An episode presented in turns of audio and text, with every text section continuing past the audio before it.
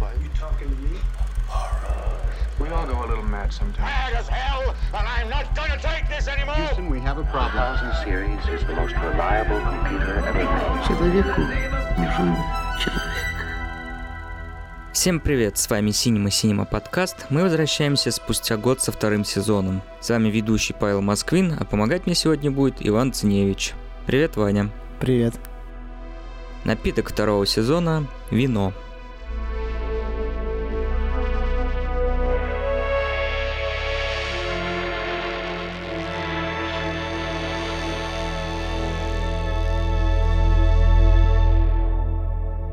Сегодня мы поговорим об одном из основателей так называемой Ленинградской школы кинооператорства, моем однофамильце Андрея Москвине, и о команде киномастерской под названием FEX, с которыми они вместе двигали, по сути, прославляли ленинградский кинематограф в Советском Союзе, и, ну и за пределами его.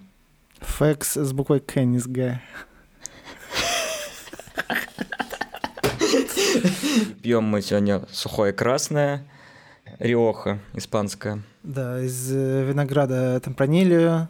А Самое дешевое, что мы смогли найти в перекрестке, да, 400... 29. 429 рублей.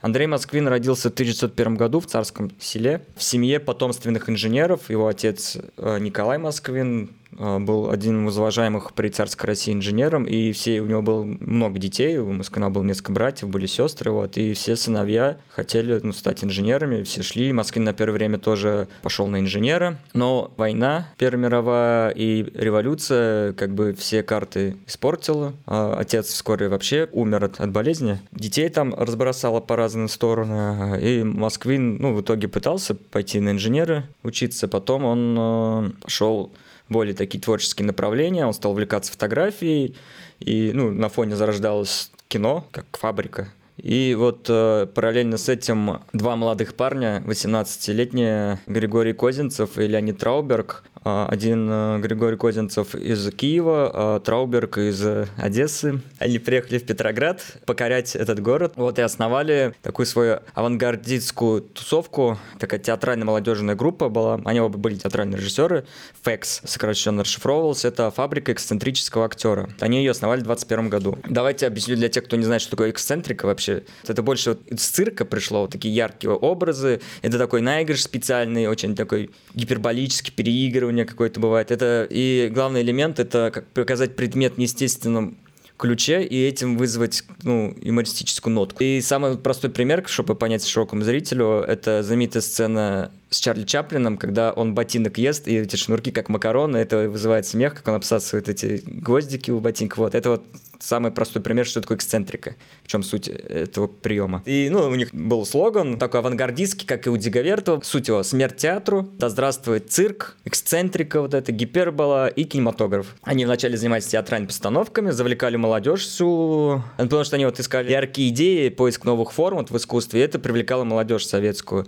И они, ну, набрали себе команду, труп из артистов, художников. э, И, кстати, один из первых как раз учеников, ну, то есть это была мастерская, и самое удивительное то, что, ну, как бы им по 18-20 лет там Траубергу и Козинцеву, они были как мастера уже у людей, которые постарше них были. Там, то есть там не только молодые приходили, люди постарше. Ну, потому что все равно это начало индустрии. Ну да. Как бы... И самое забавное то, что они, у них было вот внутри вот это их общества этого, всегда было положено обращаться по имя-отчеству. И то есть даже люди, которые там были на 10 лет старше этих ребят, к ним обращались по имя-отчеству. И один из таких ярких э, первых их учеником их мастерской считается знаменитый Сергей Герасимов, которого, наверное, большинство людей это слышали, то, что в ГИК называется имени Сергея Герасимова, а никто никогда не знал, кто такой Сергей Герасимов. А вообще, вот оказывается, Сергей Герасимов выходец из ФЭКС, и он является фексовцем, э, и он начинал как а- актер. Ну, это постоянно был актер этой команды, этой труппы. Главная фишка этой труппы была то, что никому из группы нельзя было, артистам в основном, сниматься в других местах, только в рамках киномастерской FX. Потому что FX начинали сначала, ну так, нанимать со стороны актеров, ну из-за того, что графики бывали не, подходили, всякое такое, они поняли, это неудобно, пускай у нас будет свой пол артистов, и мы когда хотим, тогда снимаем. И иногда это приводило к тому, что, чтобы артисты не простаивали, FX приходилось этот, ну, брать работы, не которые у них не душа лежит, а которые надо сделать, чтобы артисты получили зарплату. Они знакомятся с Москвиным, который потихоньку стал увлекаться кинематографом. Москвин начинал как ассистент, и у него в его карточке биографической было указано, когда он заполнял ее для студий, а, что он был ассистентом на проект у Всеволода Пудовкина на «Механик головного мозга» и «Мать по Горькому». Это такие очень культовые работы считаются, и по информации Москвина туда взяли, потому что «Механик головного мозга» — это науч-поп, такой научно-популярный фильм, и как бы считалось не престижно то, что главный оператор а, Пудовкина, головня, ну, снимает такое, и они взяли в ассистента Москвина, чтобы его прописать как второго оператора, и то, что якобы ну, вот новичок это все снимал. И небольшое отступление про Пудовкина. У него очень интересная у самого судьба. Он воевал в Первой мировой, его взяли в плен, он сбежал из плена и вернулся уже в советскую Россию. Не повезло парня. Вот, и уже сделал себе карьеру в кино. Москвин познакомился с Фексами, два главных режиссера, был Козинцев, Трауберг, и они всегда в тандеме снимали все свои фильмы. И они как с Москвином нашли общий язык, и то есть вот как вот э, делят в СССР, то есть Эйзенштейн, Тиссе, парочка Колотозов, Урусевский, Пудовкин, Головня, и вот Фексы — это Москвин. А также примкнул к этим всем молодым ребятам ветеран Первой мировой войны, это был Евгений Еней, и он был всегда почти на всех проектах э, худпостом. А также Москвин успел э, быть ассистентом на стачке Эйзенштейна, и на съемке «Октября» это такой фильм, который прославил, по сути, Эйзенштейна. Ну, такой заказ партии был про то, как Октябрьская революция случилась. Вот, и там э, вот кадры есть, и говорят, это как раз Москвина кадры, ну, потому что часть снимались с павильона, а натура прям в Петербурге снималась на Дворцовой. Там есть кадры прям с высоких точек. И это прям, ну, такой стиль вполне подходящий Москвину, и, скорее всего, вот говорят, это его были съемки. Вот. Ну, то есть там э, на то, то, что это были масштабные съемки захвата Зимнего дворца, и там был основной оператор Тисе, но было очень много вторых операторов, которые вот подснимали всякие такие незначительные сцены. Второй, третий, десятый юнит. Да, да, да. То есть там было вообще очень много юнитов, вот среди них был Москвин.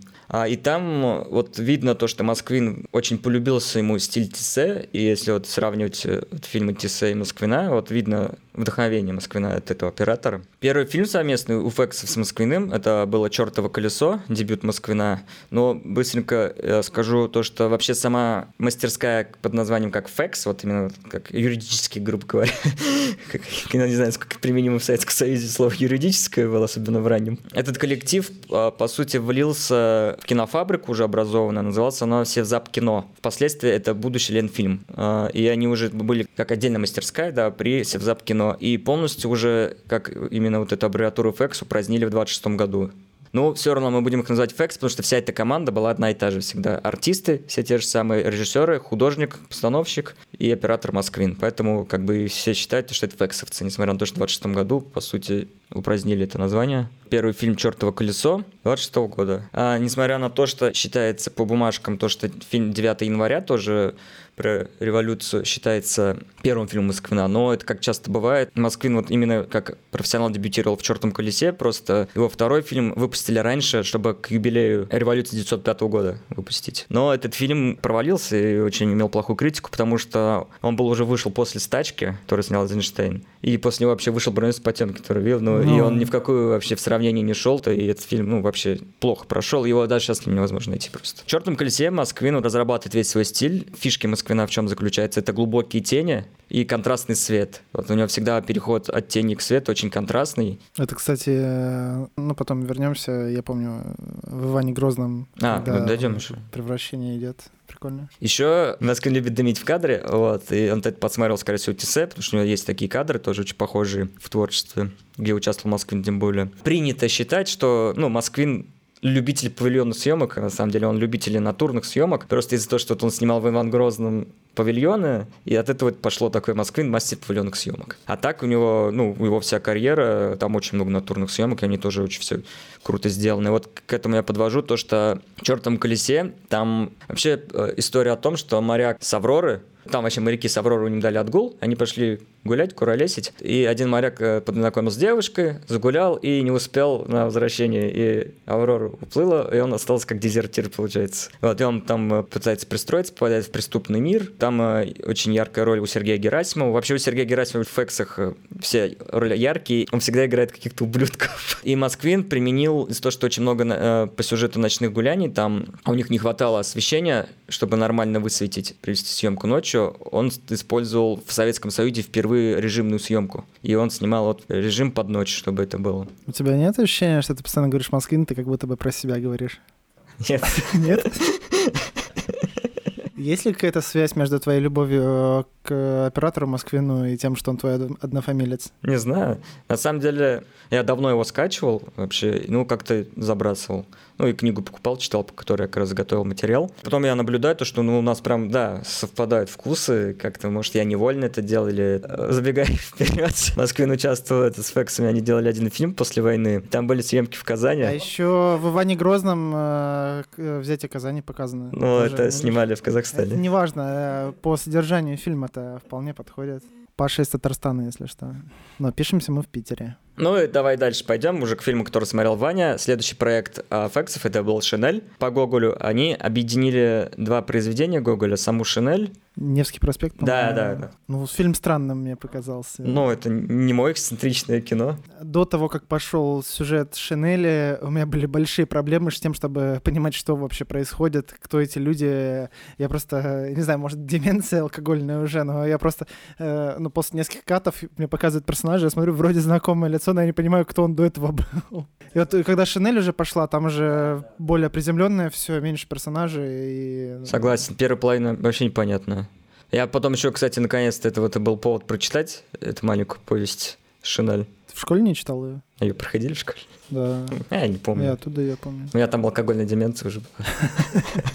Вообще весь фильм состоит из сплошных ракурсных съемок. Даже в этом, когда показывали, где работает Акакий Акакиевич, там офисное помещение, там даже, несмотря на то, что общак, все равно камера вот он была с верхним немного ракурсом, совсем небольшой наклон, но все-таки вниз э, смотрит. Ну и там самый кадр, вот прям вот это уже даже эксцентричный такой, это когда Башмачкин пришел к значительному лицу, и тот, когда его отчитывал, он там прям вообще очень высоко взяли камеру, Баш, Башмачкин такой мелкий стал, как букашка, а не значит лицо очень высокий, такой монолитный, снят снизу. Мне, знаешь, когда показывают, как этот чувак вначале бегает от полицейских, коммунист этот, и к своим старым подельникам, которые тоже за коммунизм топили, приходят к ним гостям, они все э, аристократия, бухают, все такое, и абсолютно позабыли, как они Маркса изучали. Это же не Шинель.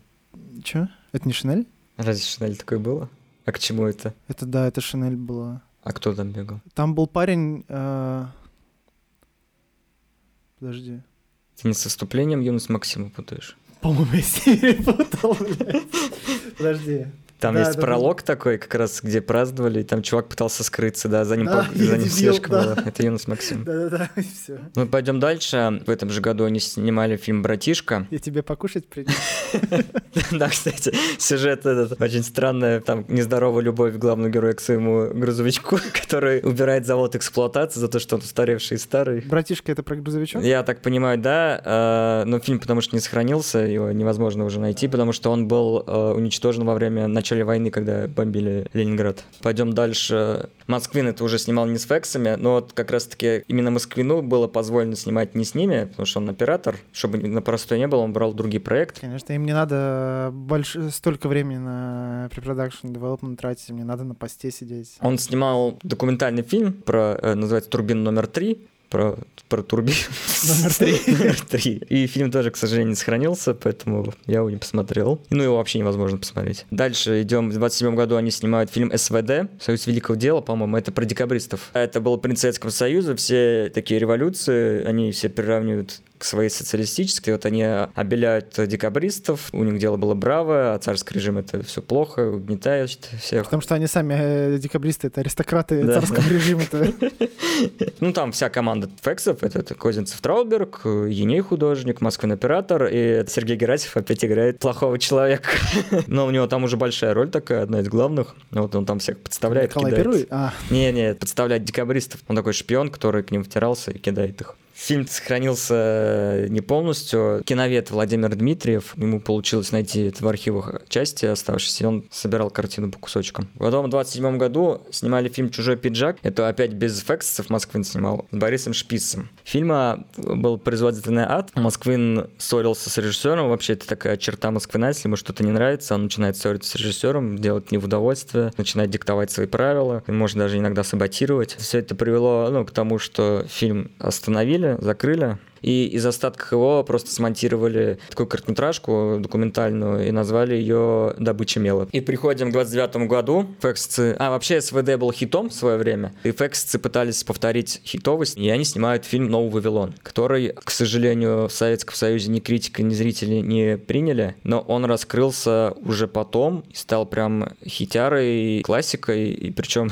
даже не в Советском Союзе, а во Франции. Потому что к столетнему юбилею революции французской, Париж коммуна, коммуна, как называется? Коммунары, так они да, назывались. Да. Коммунары пытались строить переворот, ничего у них не получилось. И вот во Франции выпустили в 1971 году, и фильм стал хитом. Он прям в коллекции Франции относится, и копию, которую я находил, он ее вообще занимался реставрацией Германии. То есть она на Западе считается культовой классикой. Ну, то, что неудивительно, что Германия занимала, потому что, ну, ты сам мне говорил, что фильм максимально косит под этот немецкий экспрессионизм кино, и визуально фильм вот прям... Э, мне он этим понравился, потому что у него такой своеобразный внешний вид, и вот э, этот фильм прям э, «Новый Вавилон», он в эту сторону клонится. Москвин, э, видно, вдохновлялся экспрессионизмом. Иногда даже мы какие-то критики писали статьи, то, что он слишком увлекается немецким импрессионизмом. Вообще, очень они круто проработали задние планы. То есть там на переднем плане происходят портреты, а сзади динамика идет. И вот это мне очень прям понравилось. Фильм мне показался, вот особенно на фоне Шинели, я прям был удивлен, насколько все масштабное. Там есть вот массовые сцены, когда ну, там какая-нибудь э, вечеринка условно идет, прям на заднем плане кто-то пляшет, и там прям в глубину вот, уходит вот, вот эта говорю, вся да, массовка да. и куча действия, и очень красивая композиция кадра, ну, как будто бы вот э, ожившие картины выглядят. Такие очень сильные портреты, прям делал это скриншоты, мне настолько нравились портреты. А еще в Новом Вавилоне приходит новый член команды, становится полноправным членом ФЭКС, это композитор Дмитрий Шестакович, легендарный классик советской музыки. С этого момента он был композитором всех фильмов Фексов и Козинцева. И по этому фильму уже видно, как фексовцы потихоньку пытаются вот от этого своего китча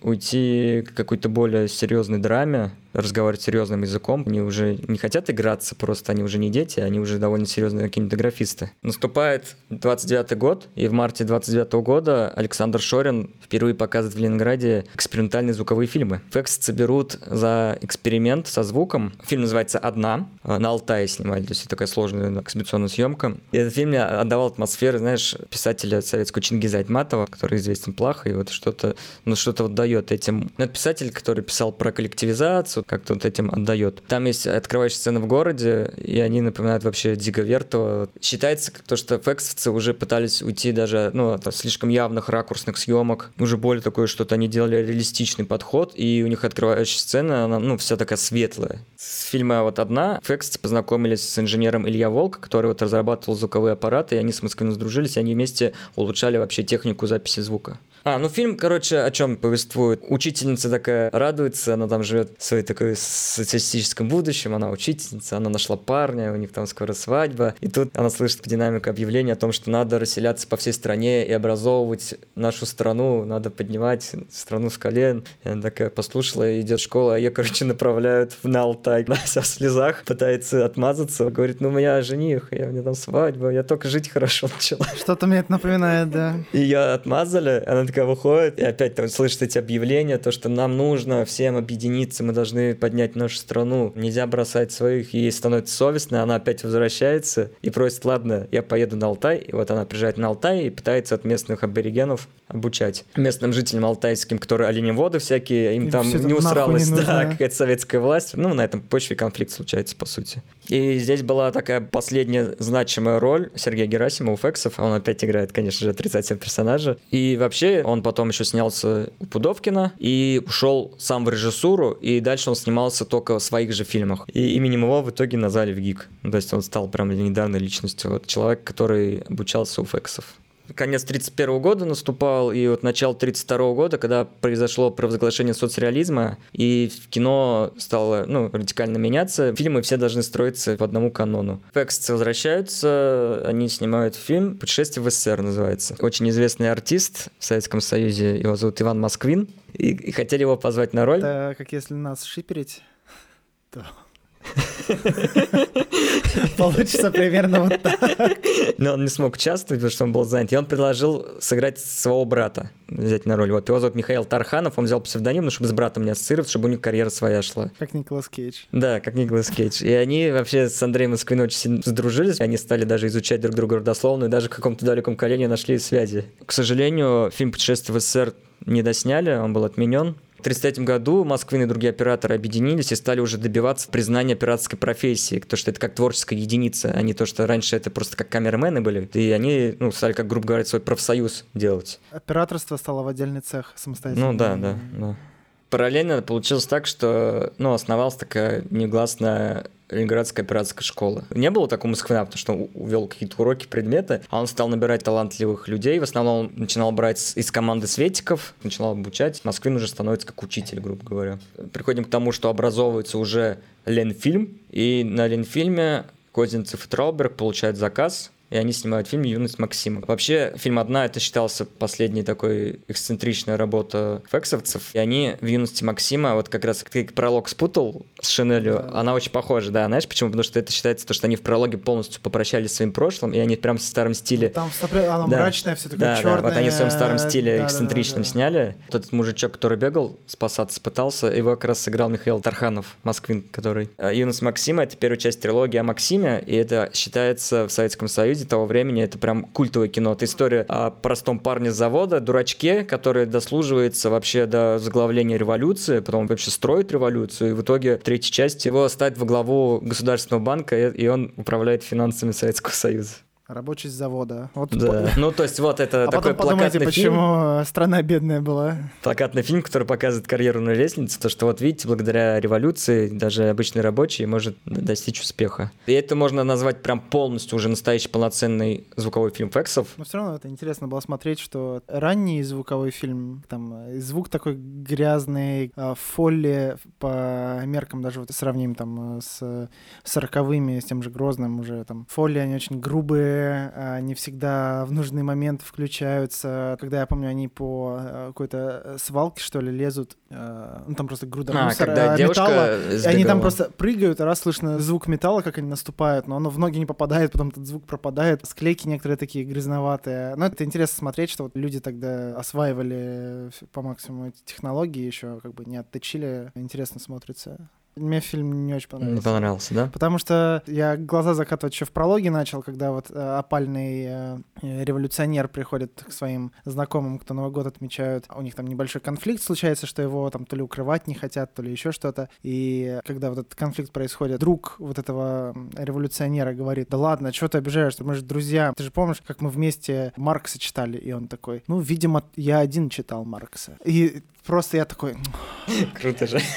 Такой, блядь. Ну вот и потом, как только начинается вот эта вся лощенная светлая история про прекрасную революцию, и какие там просто царские ребята, это просто мрази последние, и у них нет ничего святого и хорошего, а революционеры, пролетариат, все такие светлые, прекрасные люди. И как вот нужно бороться с этими ужасными людьми, которые эксплуатируют нас. Ну просто это вот вся история такая вот, ну просто агитка без э, какого-либо стержня. В этом нет высказывания, в этом нет э, какой-то глубины жизни. Нам нужна пропаганда, нам нужно, чтобы люди знали, вот, что раньше было плохо, а сейчас хорошо. И вот у нас светлый прекрасный герой, который в опале, но он до конца идет и против режима, вот это все. Я не знаю, но... Но это как кинокомиксы сейчас. Это такой идеальный герой, который зритель любил тот. Просто из-за того, что сейчас э, риторика несколько другая, все это смотрится вот... Сейчас эти фильмы вообще надо экстремистками продавать. Не очень опасно для общества.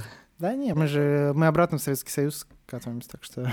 Несмотря на то, что ну, это социалистический фильм э, с своими нормативами, все равно Москвин пытается пробиваться, и вспомнишь кадр, когда рабочий умер, и они стоят, снимают шляпы, и там так свет пробивает сверху лучами. Я помню, мне там чуть позже понравился, когда там то ли разошлись уже рабочие, вот похороны прошли, на и он стоит, сидит. и он стоит на фоне Да, да. заводов, Сидит, которые... сидит. э, А, ну сиди, там этот э, дым из труб валят, просто темный силуэт на фоне индустриального мира, вот это красиво было. Сиквел «Возвращение Максима» довольно понравился, зря ты не посмотрел, он, мне кажется, тебе больше бы зашел. Произойдет покушение на Максима, и это поднимет стачку, короче. Люди рабочие выйдут бунт сделать, и выяснится, как это считаю, как в «Темном рыцаре», это сделано такой символ жертвы, а на самом деле он выжил, и его прятали, чтобы провести бунт, и потом героически его показали. Ну, вообще, очень интересный сюжет, на самом деле, второй части. Получается, уже Максим здесь меняется на то, что он стал человеком, который уже ведет за собой народ, потому что он уже символ революции, за которую народ уже встает. Сюжет кончается второй части тем, что там такая фраза, чтобы сделать настоящую революцию, нам нужны не камни уже на бригадах, а винтовки. Ему говорят, Максим, сейчас у всех людей страны есть винтовки. Ты отправляешься на новое задание,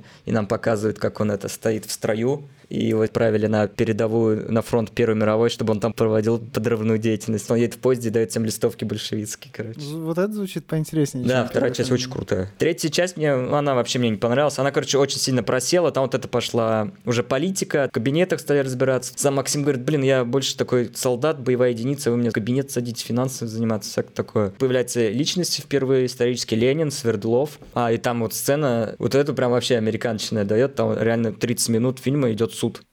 Суд был крутой визуально, и вот вся массовка курит, и там дымы прям на фоне динамично двигаются, все закуривают, выдыхают дым. И случилась плохая вещь. Уже на выборгской стороне не участвовал постоянный художник Фексов Еней. Он был ветераном вообще войны Первой мировой. Его объявили троцкистом, но не расстреляли, а сослали в Казахстан. И уже в выборгскую сторону был другой художник временный, его звали Василий Власов. За всю трилогию, ну, за то, что это прям была визитка Советского Союза, они там получали сталинских премий за каждый фильм. И уже и режиссеры и Москвин уже стали прям авторитетами большущими благодаря этой трилогии. То есть это, скажем так, сделка с властью, которая принесла плоды, грубо говоря, чтобы потом можно было свободнее все делать. Вообще трилогия вначале называлась «Большевик», но ее очень много переписывали, в итоге вот сделали трилогию о Максиме из «Большевика». А, Наступил период простоя у Москвина после фильмов, потому что стали отменяться проекты. Козинцев Трауберг готовил фильм про Карла Маркса, его отменили, потому что они хотели фильм сделать о человеке, а партия попросила, чтобы он был как вождь. Ну, то есть была не личность, а просто памятник, икона. И в итоге проект закрыли. Стали разрабатывать другой проект, назывался «Великий лекарь». Э, К тому моменту Эйзенштейн возглавил Мосфильм. Вообще на проектах Москвин тогда познакомился с ним, и у них такая дружба образовывалась. И он вообще звал с фильмом «Великий лекарь» к себе, хотел с Ленфильма переманить на Мосфильм, и звал Трауберга, Козинцева, ну вообще всю команду Фексов и Москвина, типа, ай дайте в Москву поехали, они уже вроде были готовы, но пришел 1941 год, война. Все карты меняются, все тусуется. Мосфильм и Ленфильм эвакуируют а, в Алмату. И там организовывают местные кинематографисты временную киностудию. Называется Центральная объединенная киностудия, сокращенно ЦОКС. И наступает период алматинских уфексов. Кстати, то, что Еней был сослан в Казахстан, Ему разрешили вернуться в производство, его фексы обратно забрали. Он там где-то под Алматой в деревне тусовался. И таким образом он вернулся обратно в Короче, строй. пронесло нормально, чувака. Агитка сменилась, сейчас надо все антифашистское делать. Вот, снимают короткометражка «Юный фриц» называется. И они опять возвращаются к своей эксцентричности. Юного фрица играет артист Михаил Жаров. Он, ну, это тоже фексовский актер, он уже в предыдущих работах в «Максиме» играл. Вот, он играет эту самую Юну фрица, и там прикол сделан, то, что комбинированной съемкой он младенец, ну, то есть взрослый мужик, уменьшенный младенец, он растет. Гитлер Югент, потом он вырос там до обычного рядового солдата, до, до эсэсовца. Там просто история о том, как все немцы страшные, отвратительные, все такие ужасные. Там Гитлер весь такой карикатурный, страшный. Он выбирает себе невесту, там все эти фройлины, все страшные какие-то. Ну, да, это э, обезличивание врага, чтобы Ну, да, обесчеловечивание, чтобы ты, когда говорят про военные действия, не убили столько-то людей, а уничтожили живую силу противника, чтобы не было вот этого, да, только мы здесь люди, как бы. То, что тут происходит, мы со злом боремся, а не людей убиваем. Следующий проект э, заказали киносборник. Наши девушки называется. Ну, про женщин, которые во время войны на фронте помогают. Там две короткометражки. Одну снял Абрам Ром, не путать с Михаилом Ромом. Она вообще так мне не понравилась. Она такая отвратительная. В чем? Но... Прям вообще соцреалистическое максимально. А, ну понятно. Блеклая агитка. Вообще в Советском Союзе, да, вот агитки, когда снимали во время войны, они все такие в основном слабые, очень мало алмазов было. А вот вторая короткометражка дали фексовцам, и они опять почувствовали свою свободу, пока в Казахстане сидят, и они опять сделали эксцентричный очень фильм. И вот я его рекомендую. Эта короткометражка называется «Однажды ночью». Девушка, ну, какая-то деревня, непонятно, слышит по радио то, что шпион немецкий спрыгнул с самолета и где-то приземлился диверсант. Вот. А самое смешное начинается с того, что она как врач как будто. Вот. И нам показывают, она идет в комнату, пациент, думаешь, за кем он там ухаживает, кто там в холодном состоянии, нам показывают еще снято на широкий угол большую свиноматку. И в это вот все фейсовцы, это такой охуенный поворот. А теперь завязка. Кто-то стучит, она открывает, и стоит летчик в советской форме. И она пугается, пытается сбежать, открывает заднюю дверь, а там стоит опять при ударе молнии еще один такой же летчик. А кто-то один из них предатель. Вот я тебе хочу просто покажу. Артист один, кто окажется немцем, это такая пластика. Я пытался посмотреть, он вообще с Фексом был связан? Нет, нет, он... Со стороны? Да, получилось так, что он тоже в Алмату просто был сослан. Там уже, когда всех, кто уже был среди артистов в Алмате, тех набирали, его взяли. Но такая пластика, я ни разу не видел такую пластику. Еще Москвин светом доработал. Включи плей. У меня правительственное задание.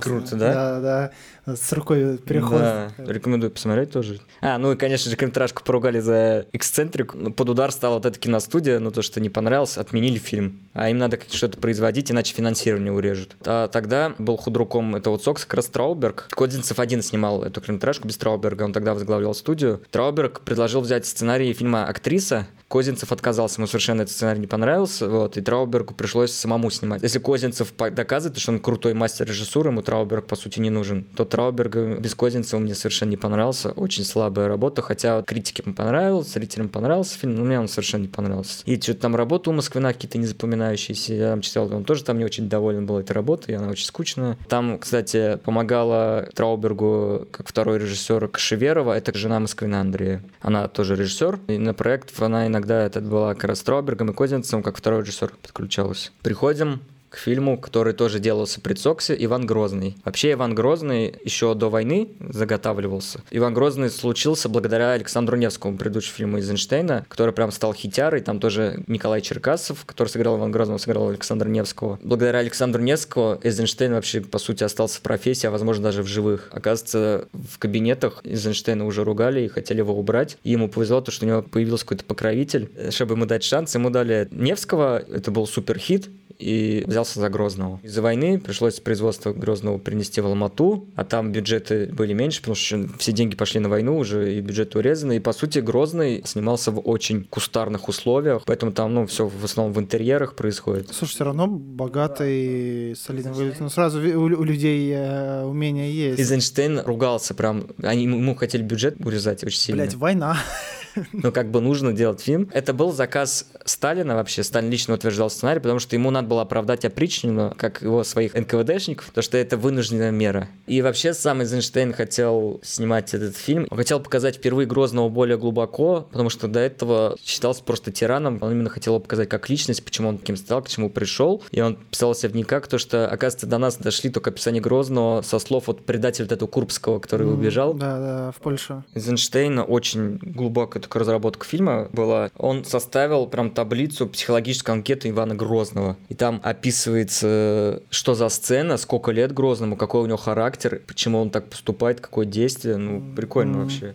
Функция в сюжете, линия намерения, становление образа. Да, классно. Фильм должен быть, быть в трех частях.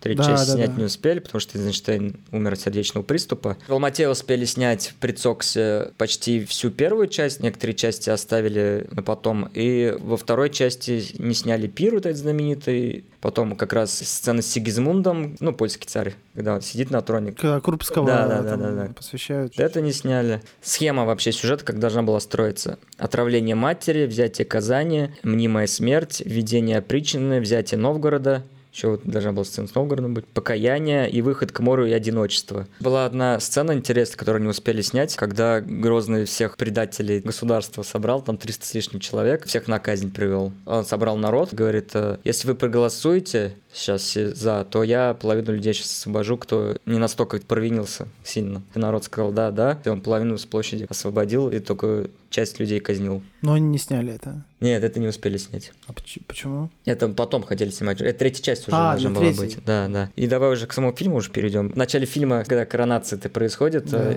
Ивана Грозного, я сразу подметил, Эйзенштейн свой старый прием использовал. Благодаря монтажу аттракциона он растягивает время, и его как будто бесконечно золотом. Обратил внимание, Да. его очень долго золотом покрывает. Он не такая ваза глубокая, и прям прикольно это смотрится. Ну и самый главный факт, причем здесь как бы Иван Грозный и Москвин, Эйзенштейн убирает с проекта своего постоянного оператора Тисе. Москвичи никогда не простят Москвину. Тисе в итоге снял только натурные сцены. Это захват Казани. И в конце прикольно вот этот знаменитый кадр, когда крупный план Грозного, и за ним народ идет на поклонение. О, это вообще да, крутейшее. это тисевский кадр. Да, там э, лицо Грозного в профиль, и вдаль тянется таким зигзагом э, толпа людей. В Александровскую Слободу приходят звать его обратно. Красивый кадр. Тисе не мог выполнить художественные задачи Эйзенштейна. Эйзенштейн уже дружил давно с Москвином, он знал, что Москвин может. Вот, и Москвина позвали на пробы, даже у операторов пробы бывают. Покажи портфолио. Он их прошел с успехом, и его назначили. А причем Москвин с Тисе хорошо дружил, даже когда ленинградцы, короче, позже приехали в Казахстан, и их встречали все мосфильмовцы, и они там все обнимались. После этого вроде как Москвин с Тисе стал меньше общаться, как бы все равно эго-то задевается у людей, с такого проекта убирают. Самое интересное, я заметил, во второй части вообще нет ни одной натурной съемки, но в титрах все равно Тисе упоминается. Мгм. И я прочитал, что это, чтобы его на зарплате удержать все равно. Ну, потому что тогда он без денег будет сидеть, он в простое находится, пока Москвин его заменяет. Оставшиеся сцены уже снимали на Мосфильме. Фронт уже все ушел за Советский Союз в 44-м. Первая серия вышла в 44 году. Ну, у нее был большой успех, конечно, опять все там премии пон- получали. Сталину понравилось. Да, Сталину понравилось. Но вторая часть уже Наоборот. не понравилась, да. Там уже все увидели очень жесткую критику на Сталина. Я не особо увидел. Мне показалось, там плюс-минус нормально передана суть того, что при Грозном происходило и почему у него такая репутация. По сути, при жизни Эйзенштейна вторая часть так и не вышла, его сердце не выдержало, там были проблемы. Второй фильм не при Сталине Нет, вышел? его выпустили только после смерти Сталина. Потому что при Сталине он запрещен был. Ну, давай расскажи свое мнение о фильме, наверное. Очень классный фильм. Вот он мне из того, что я посмотрел для подкаста, больше всего понравился. Обе части. На самом деле, вот я был удивлен, казалось бы. Э, Фильм сороковых уж задушить-то должен меня, да? Но на одном дыхании вообще смотрится, увлекает прям. Я садился, у меня еще не особо настроение на фильм было, но как-то вот прям затянуло и держало до самого конца. И визуально он очень классный, то, что ты говорил, вот как любит играть со светотенью э, Москвину. Вот Ну, он мне там максимально прям... когда поначалу Иван, он такой весь, ну, он как ребенок выглядит, максимально такой светлый мальчик, а в момент, когда там то ли мятеж какой-то происходит мелкий, А, в начале? да, да, Это да, как да, раз самолет из Куратов, когда приходит да, к да, нему, да, да, и да, они вот, друзьями да, становятся Да, да, да, вот, потом. вот в этой сцене, когда он решает, что надо наказать людей, там резко меняется освещение и поворачивает голову или что-то такое. Был вот он такой добренький-добренький, а потом на него острый свет падает, у него под глазами такие тени выражаются, и он как будто бы таким демоническим становится. И мне так вообще понравился вот этот момент. И э, мне нравится вот как на протяжении всего фильма у него образ меняется в сторону более такого мрачного и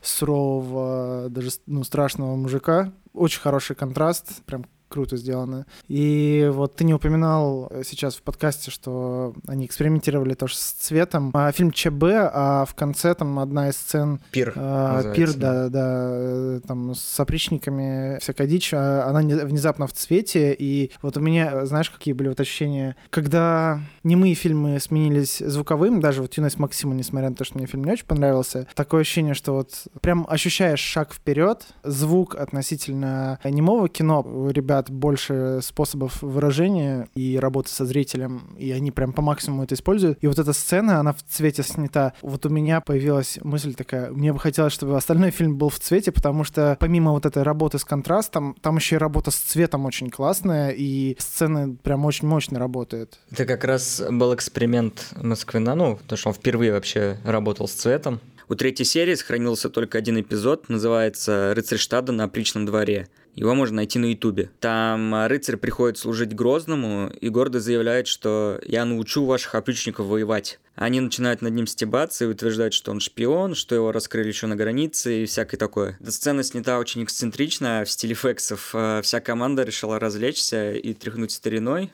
Выяснилось, что и сам Черкасов начинал с эксцентрики, Эйзенштейн со своим авангардом. Ну и Москвин, конечно же, с удовольствием решил вписаться в этот эксперимент. Эта сцена очень выбивается из всего повествования, и она должна была как раз служить как интермеца между второй и третьей серией, чтобы можно было выдохнуть после мрачного повествования снова вернуться в него. Передышка нужна, конечно. Композитор Прокофьев, тоже легендарный, там, заслуженный сталинский композитор, Это миллион тот, премий. Петя и Волк, да? Да, кстати, Прокофьев Петя Волк, да, Blade да. Ну, то есть привет. легендарный композитор. Он не успевал для пира музыку написать, они все откладывали пир, параллельно сняли вот этот эпизодик. А еще Москвин параллельно, пока вот простой был по Ивану Грозному из Прокофьева, Москвин туда-сюда мотался. В Ташкенте запустили другой проект, уже фексовцы, назывался проект «Буря», потом переименовали «Простые люди». Это, кстати, последняя совместная работа будет Козинцева и Трауберга. Из-за того, что Москвин мотался туда-сюда, у него там еще болезнь была Москвина, там не все сцены. Когда смотришь, ну, видно, где Москвин, где не Москвин. Очень сильно. Вообще, в чем сюжет? Идет война, заводы, которые были передовые, уже все остановлены, потому что захвачена территория, и отправляли завод в Ташкенте, там на коленках делать завод, которого даже нету ангара, то есть там все станки на улице, и вот наступает буря, и там все начинают закрывать станки, и они должны построить самолет.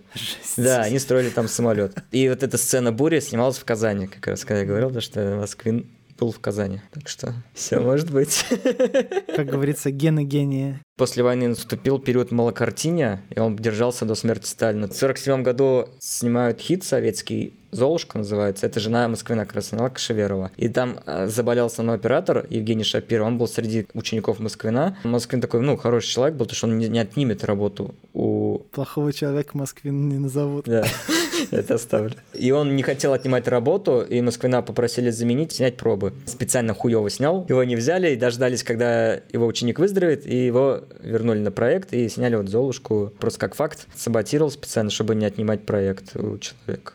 Во время малокартиния фексовцы поднимают свой ставить сценарий, если помнишь, я говорил «Великий лекарь», с которым звал Эйзенштейн в Москву. Мгм. И война все помешала. Вот этот сценарий вернули, переименовали в «Пирогов». Это врач, который был за науку и против всяких шарлатанов, которые эзотерикой занимаются. Они делают опять аллюзию на социалистов, потому что сам Пирогов не со знатью тусовал больше, а с простыми людьми. Там он дружил с кучером своим, чуть ли не лучший друг был, ну, всякое такое. Там ключевая сцена есть. Пирогов рассказывает о том, что надо в хирургии вести эфир, который будет как обезболивающий работать. Анестези- Анестезия, да, это как анестезия должна была быть, вот, и он представляет научное сообщество, и научное сообщество такое показано архаичным, потому что вот они эзотерику, они все, то, что они сексисты, там, у него есть ассистентка женщина, они вообще, это женщина-врач, быть такого не может. И считается то, что, оказывается, при Пирогове как раз появились сестры милосердия впервые, то, что вообще женщины стали к медицине ближе. Там начинается война, и там настолько Пирогов без сна, без всего работал, что он от неизнеможения, там сердце, по-моему, болело, он падает, его ловят, его несут, и это прям Рембрандт, вот это э, урок анатомии доктора Да, Тулма да, Рембрандт, да. они его кладут, еще всех выхвачивают, как из картины, как будто детали, и это так круто, это Москвин,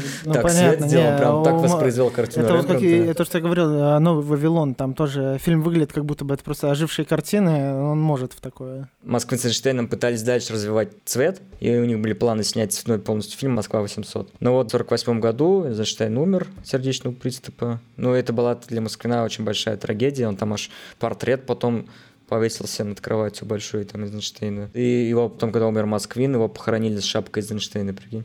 То есть он настолько любил его. Трауберг пытается ставить э, фильм про Попова, но Москвину совершенно, я как уже говорил, ему не нравится проект, он начинает все саботировать. Попов опять какой-то памятник получается, ему это все не нравилось. Диалог Москвина с Траубергом. А Трауберг спрашивает, как вы думаете, Андрей, выйдет у нас эта картина?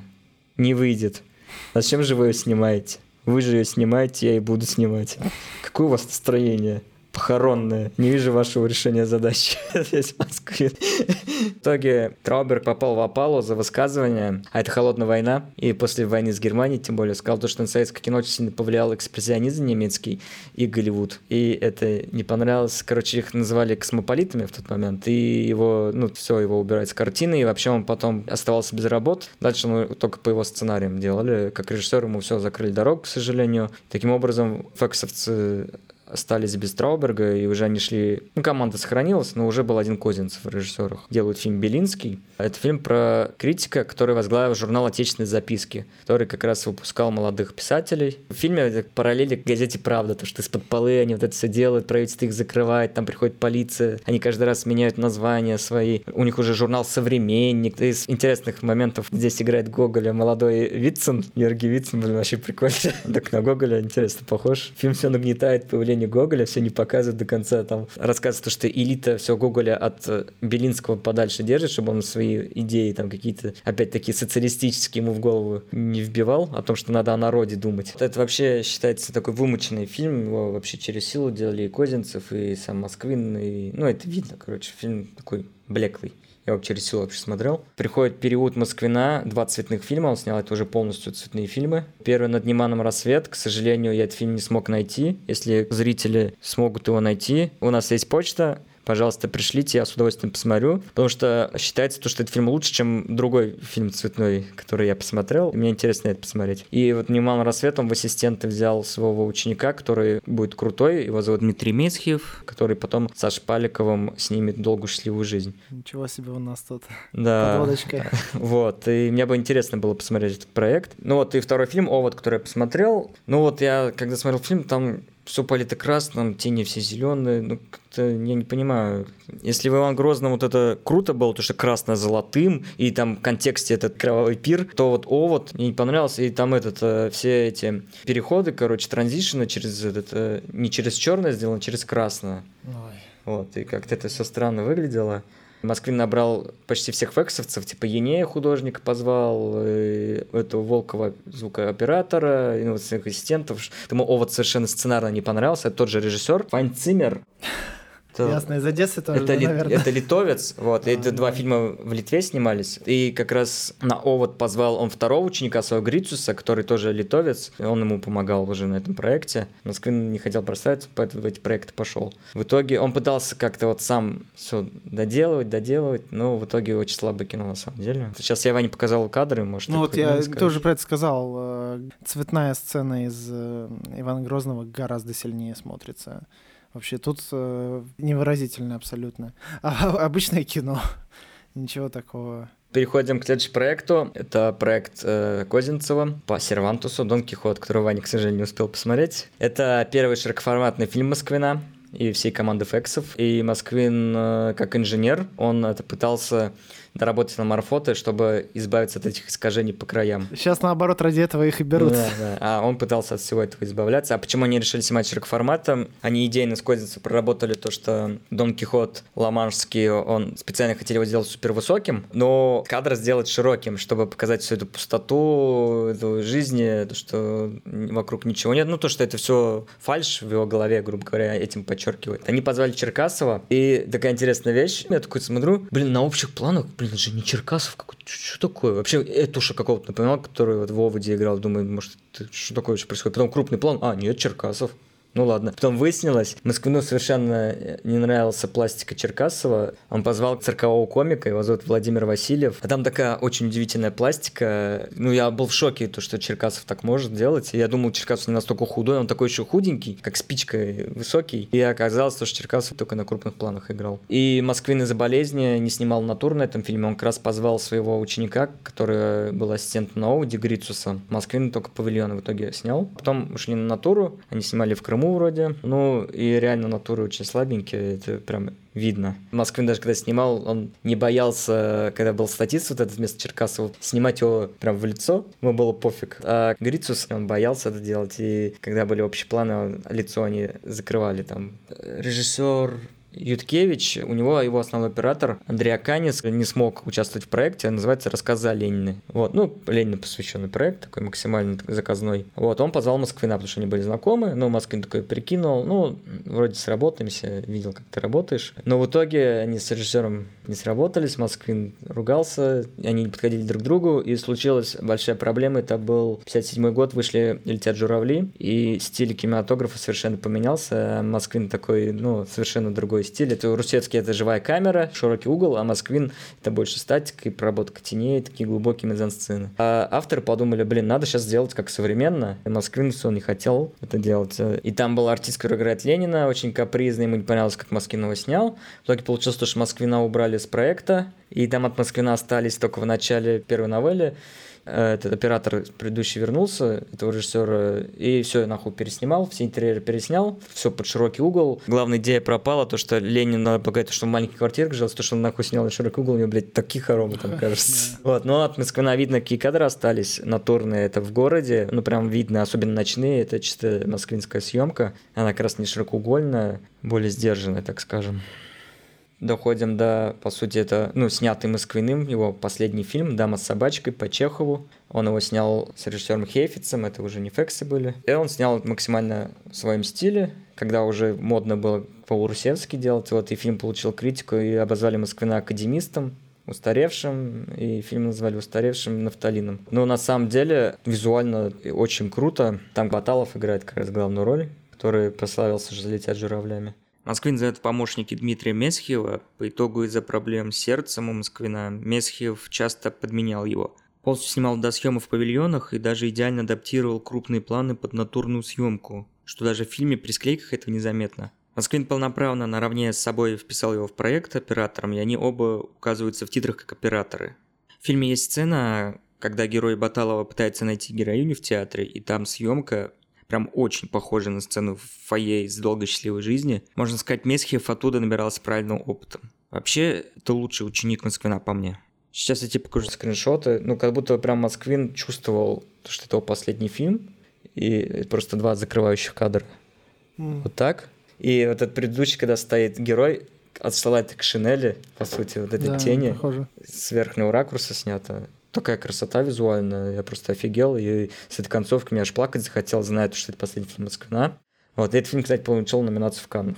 Козинцев готовил очень долго Гамлета. До этого он делал спектакль, ставил по Гамлету и захотел снять фильм. Москвин сразу сказал Козинцеву никакого широкого угла, ой, широкоформатной съемки, как э, с Дон Кихотом, потому что тут он хотел этот сделать узкий кадр, потому что Гамлет большая величина, наоборот, надо не преуменьшать, как Дон Кихота. Вертикальность. Да, было. и есть легенда, Москвин что-то не предлагал, давай снимем вертикальный фильм, говорит, я нахрен для этого все сделаю, я смастерю.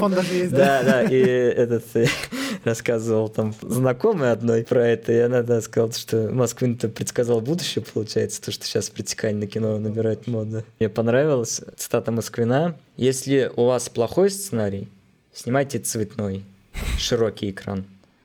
Если средний, снимайте черно-белый широкий экран. Если хороший сценарий, снимайте черно-белый узкий экран. Казалось бы, причем здесь... Отклонения незначительные. Казалось бы, причем здесь Зак Снайдер? Они уже отбирали натуру с Козинцевым, но, к сожалению, в 61 году Москвин умер, у него был сердечный приступ, и как раз-таки за него стал оператором Грицус, оператор Дон Кихота. Москвина совершенно не послушали, Гамлет снят в широком формате. И я хотел сказать то, что подвести к Москвину недавно выходил у Джоэла Коэна фильм э, «Легенда от Макбете», тоже по Шекспиру. И вот когда я его посмотрел, именно визуально это то, что я хотел бы увидеть в Гамлете от Москвина. Это как будто реально, зная контекст, Там именно... 4 на 3, да? Да, он снят в квадрате, и знаешь, что сделано? Там все вертикали, там нет горизонтали, и там даже бывает кадрирование такое в проемах, как будто даже кадр специально уже почти вертикальный стал. То есть и визуально этот фильм вообще прекрасный, как будто вот то, что я хотел увидеть от Москвина. Но сам фильм, не знаю, за сам фильм не буду говорить, просто хотел подчеркнуть то, что вот это то, как я хотел бы увидеть Гамлет от Москвина. Вот это визуально это бесподобное произведение. И, ну, мы будем подходить к концу. Скажу о наследии Москвина. Ну, он умер, напомню, в 61 году. Похоронен на, на родине в Царском селе, который сейчас город Пушкин называется. Андрею Николаевичу Москвину была посвящена мемориальная табличка на стенах Ленфильма. Но сейчас я поругаю Ленфильм. Табличку эту почему-то убрали. Я вначале думал на реставрацию, потому что я, когда приезжал очередной раз в Питер, я увидел то, что этой таблички нет, но остались цементные следы. А, Я подумал, ну, наверное, на реставрацию. Но прошло уже два года. Мы с Ваней недавно сходили в Ленфильм, и эту табличку не вернули. Ну, я считаю, Зато это там граффити Among Us.